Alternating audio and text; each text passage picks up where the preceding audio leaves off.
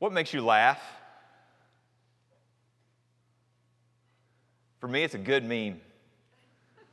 I love memes. And maybe memes aren't your thing, but you were made to laugh. It's basic to who we are as human beings, it's basic to life. I learned this week that you start laughing as early as three months old, and you learn to laugh even if you're a baby who's deaf or blind. Mayo Clinic, they did a study and they found that laughter is good for our bodies and it's good for our relationships. And for your physical health, they found that laughter lightens your mental load. It actually induces physical changes in your bodies. For instance, I mean, think about it laughter enhances your intake of oxygen rich air. Laughing stimulates your heart and your lungs and your muscles. Laughing increases the release of endorphins, which I don't know what those are, but I think they're good.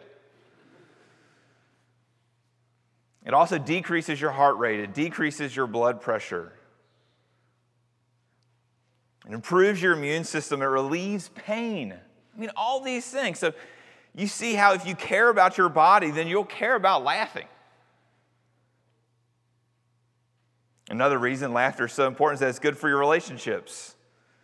They found that you're 30 times more likely to laugh in a group. So no wonder COVID was terrible. They had children watch TV, the children who were two and a half through four years old. They'd watch a cartoon uh, with a friend, with a group of children, and they'd watch that same cartoon by themselves. And they were eight times more likely to laugh at the cartoon when they were with a group. See, what laughing does is it signals to another person that you want to connect with them. It signals that you're safe. It signals that others want to cooperate with you. But not all laughter is the same. Yes, a lot of it is something that, that comes about because of humor. Laughter does happen as a sign of joy, as a sign of happiness, but it's not always that way. I mean, there are other ways that you can laugh. You can scoff and you can mock. And that's what we see in our passage today. We see, in fact, the laughter of joy, but we also see the laughter of scoffing, the laughter of mocking. So let's read Genesis chapter 21 together. The Lord visited Sarah as he had said, and the Lord did to Sarah as he had promised. And Sarah conceived and bore Abraham a son in his old age, at the time of which God had spoken to him. Abraham called the name of his son who was born to him, whom Sarah bore him Isaac. And Abraham circumcised his son Isaac when he was eight days old, as God had commanded him. Abraham was 100 years old when his son Isaac was born to him.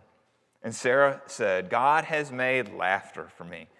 Everyone who hears will laugh over me.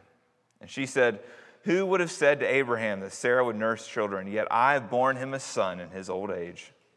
And the child grew and was weaned, and Abraham made a great feast on the day that Isaac was weaned. But Sarah saw the son of Hagar, Ishmael, the Egyptian whom she had borne to Abraham, laughing. So she said to Abraham, Cast out this slave woman with her son, for the son of this slave woman shall not be heir with my son Isaac. And the thing was very displeasing to Abraham on account of his son. But God said to Abraham, Be not displeased because of the boy and because of your slave woman. Whatever Sarah says to you, do as she tells you. For through Isaac shall your offspring be named. And I will make a nation of the son of the slave woman also, because he is your offspring. So Abraham rose early in the morning and took bread and a skin of water and gave it to Hagar, putting it on her shoulder along with the child, and sent her away. And she departed and wandered in the wilderness of Beersheba. The word of the Lord. So, did you catch the word? Did you catch the key word? The key word is to laugh. It's six times used in the first nine verses. Three of those six times are used with the name Isaac because Isaac is, means to laugh. You see Isaac in verse 3, you see him mentioned again in verse 4, and then in verse 5. You see Sarah use the word to laugh twice in verse 6. And then in verse 9, you see Ishmael laugh. But before we look at any of these laughs from Genesis chapter 21, I want to look at two previous instances of laughter in the Abraham narrative. One happens from Abraham himself, and the other is from Sarah. Abraham laughs in Genesis 17 17, and Sarah laughs in 18 12. And you can tell that when Abraham laughs, that it's a scoff. By the time you get to Genesis 17, God had already promised Abraham that he would have a son in Genesis chapter 12. It's been many years between chapters 12 and chapter 17. And God shows up to reassure Abraham of his promise that he's going to have a son, but then God ups the ante. He makes things even more unbelievable by saying that, he, that his son will, will be a king and that his sons will become nations. And Abraham thinks this is so crazy, it's so far out, it's so out there that he laughs at God. And then in chapter 18, Sarah does much the same thing. God shows up in the form of three persons to share a meal with Abraham. And while they're sharing this meal, Sarah overhears the conversation that God is having with Abraham, where God promises that Sarah will have a baby in a year. When she overhears this, she laughs to herself. It's a scoff. She can't believe it. It seems impossible. So here you have it. Both Abraham and Sarah are scoffing at God. I mean, the scoff essentially says to God, You're not telling the truth. You're a liar. Instead, I want you to come alongside of me in my heartache and quit calling me to hope. But the scoff also says something to themselves. The scoff is a form of self hatred. The scoff says, What have I done to deserve this kind of heartache?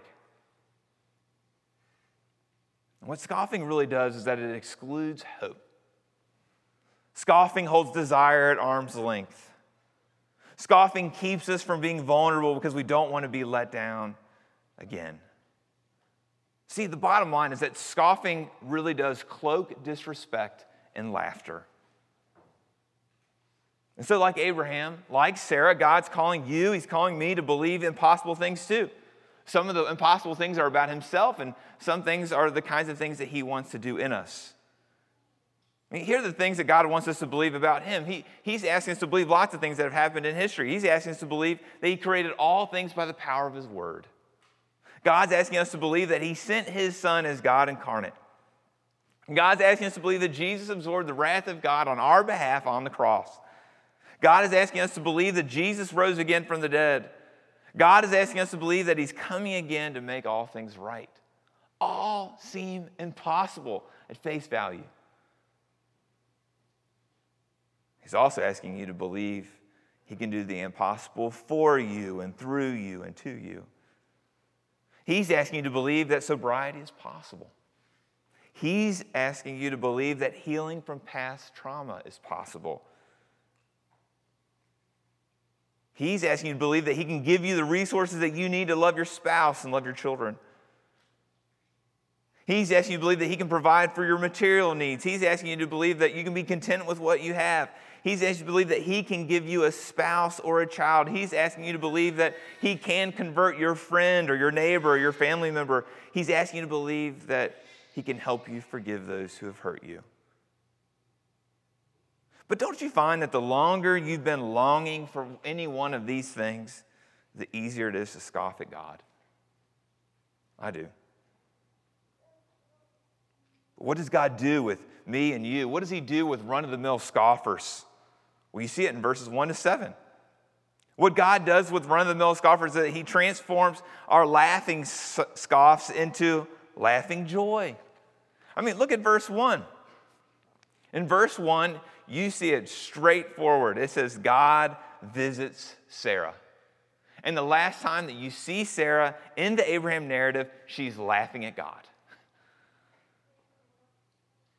Have you ever thought about God visiting you? I mean, it sounds too good to be true, doesn't it? And here he is, he's visiting a woman who scoffed at him just one year prior. And he doesn't hold it against her, he doesn't take personal offense at her disbelieving him but he comes through his promise. I mean, look at verses 1 and 2 and how they're constructed. In verse 1, it says, The Lord visited Sarah as he had said. And the Lord did to Sarah as he had promised. And Sarah conceived and bore Abraham a son in his old age at the time of which God had spoken to him. See, the, the, repetition here, three times God is trying to say, trying to emphasize the fact that he's faithful to sinners I mean, it's been 25 years since Genesis chapter 12, now that we're in chapter 21. He gives them the promise in verse 12, and he continues to give them reassurances. He does that in 13, 16, and 15, 5, and 17, 5, and 17, 16, and 18, 10. But for all the reassurances that God gives Abraham and he gives Sarah of his glorious promise, they return his reassurances with scoffing. And God fulfills his promise to them in spite of their unbelief. So here you have it. You got God in his grace. He's, he, he comes to Sarah and he causes her to laugh in verse 6. And this is a different laughter. It's the laughter of joy, it's the laughter of wonder, it's the laughter of responding to God fulfilling his promises. See, what God wanted for Abraham and Sarah is to remember his faithfulness. He wanted them to, he wanted to transform what was once shameful, the scoff, and turn into something redemptive. And that's why he told them to name their son Laughter, Isaac. In fact, I think this is the reason he has them wait 25 years from the original promise of having a child until actually having a child. I think he did it because he has their joy in mind.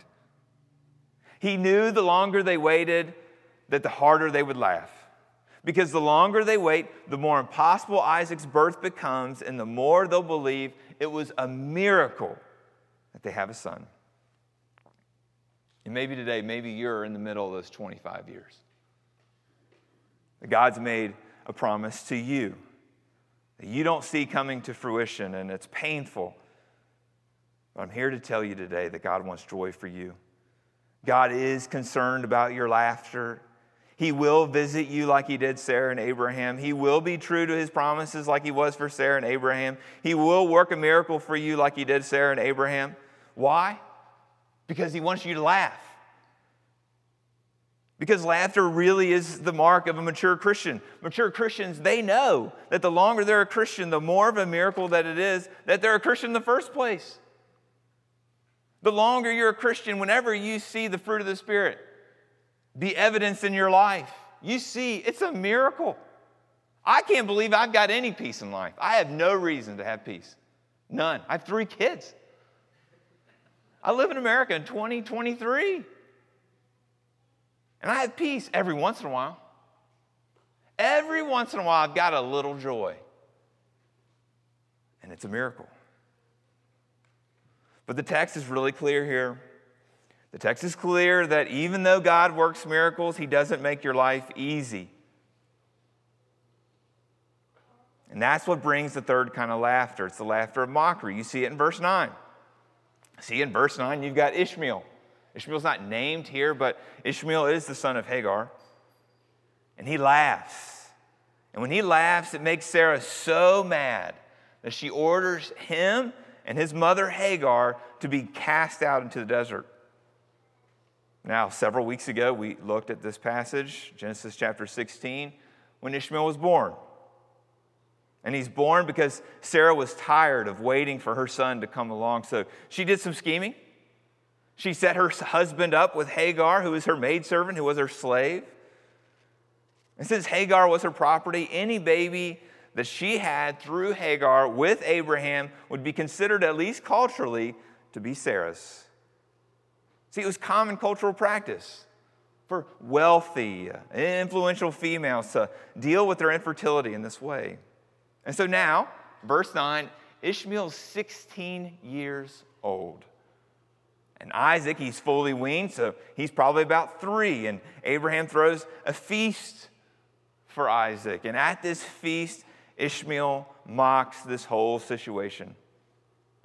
And see, the word in, in, in, our translation, the ESV, it does translate this as laugh, but many other translations use mock, and it's just the intensive form of the verb to laugh because he's ridiculing Sarah. He's ridiculing Isaac. He's being hostile. But why would Ishmael be this way? Why does he feel so hostile towards his little brother? Well, it's likely because he doesn't view the situation as very fair. I mean, he is the oldest in this situation, right? He's the one who's been getting all the attention the previous 13 years. He was Abraham's only son for a long bit. He probably doesn't see it as fair either because Sarah treats him so poorly, even though he can trace his whole existence back to her own self engineering. She wants to be mad at somebody, she should be mad at herself. But nonetheless, Ishmael's in this, he's in this unenviable position, isn't he? I mean, he's the firstborn, but he's not the heir. He's got this jealousy of being displaced. And when Sarah sees his envy, she casts him and his mom out into the desert. Does Ishmael deserve this? He knows he's not the promised son. He should have just been happy to have a seat at the table. He should have realized that just being with his father Abraham was good enough. He didn't need to have the first chair. But no, he mocks Sarah and he mocks Isaac. So, how's God going to respond to Ishmael? What's he going to do with this teenage boy? Well, if we would have kept reading the rest of the chapter of 21, here's what you would see. You would see that God finds Ishmael out in the desert and he makes him a promise. You would find that God finds Ishmael out in the desert and he provides for him. You would find out that uh, the concluding statement of chapter 21 is that God is present with Ishmael as he grows into a man. Isn't that surprising? I mean, how would God deal with him in this way? I mean, this is a guy who's God's chosen one, Isaac, yet here God is being gracious yet again. I mean, think back to where we started. We started with Abraham and Sarah scoffing. It's the laugh of a cynic. And now we're here. It's the laughter as mockery with Ishmael. And what does God do with scoffers? What does God do with mockers? Well, brothers and sisters, He saves them. I mean, Sarah needed a whole lot more than Isaac. Ishmael needed a lot more than his father's approval. They needed a Savior. And one day that Savior did come. And his conception would be even a greater miracle than Isaac. See, Isaac just came from two old people an old dad and an old mom. Jesus came from a virgin with no husband. Isaac's, brought, Isaac's birth brought laughter to a few people, verse 6. But Jesus' birth brought laughter to the whole world. I mean, just look at the birth narrative in the Gospels, and you'll find that every person who encounters the newborn Jesus experiences joy. You've got Anna, you've got Simeon, you've got the wise men, you've got the angels, you've got the shepherds, and they all sing. And then the angel in Luke 2:14 says, "I bring you glad tidings of great joy that will be for all people." You know who's included in that all people? You.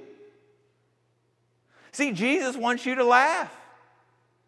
And he's not going to give you cheesy advice on how to laugh more. He's not going to say you need to put up a comic strip on your dashboard.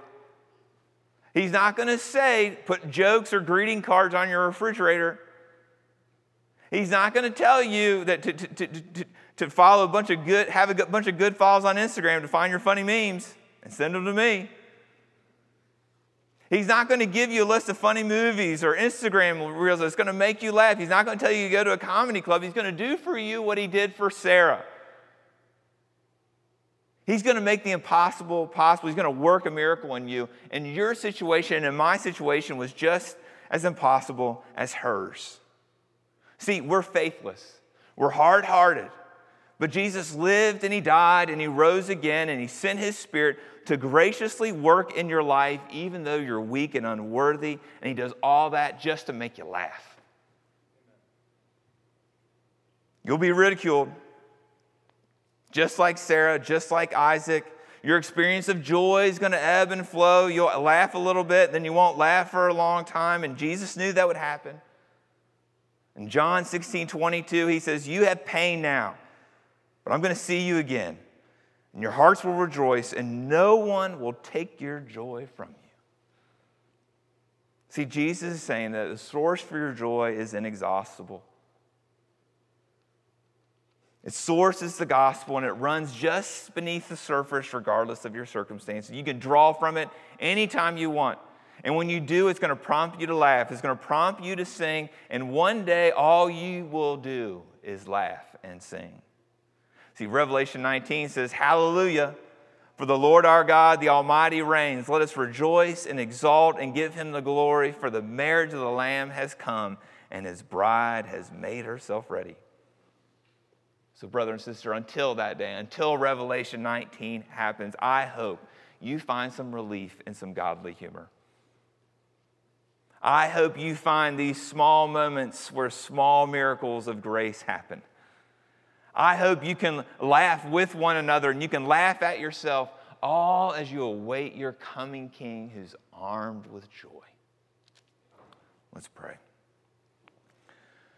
Oh, Jesus, we do pray that you would come quickly. We're, t- we're so tired of being sad. We're so tired of scoffing at trying to hold on to hope. We're so sad at, at, at playing what's fair and what's not fair, mocking it, mocking others when they get what we think we deserve. Oh, Father, would you free us from that? And Lord, you allow us to laugh at the miracle that we're yours. We pray these things in your name. Amen.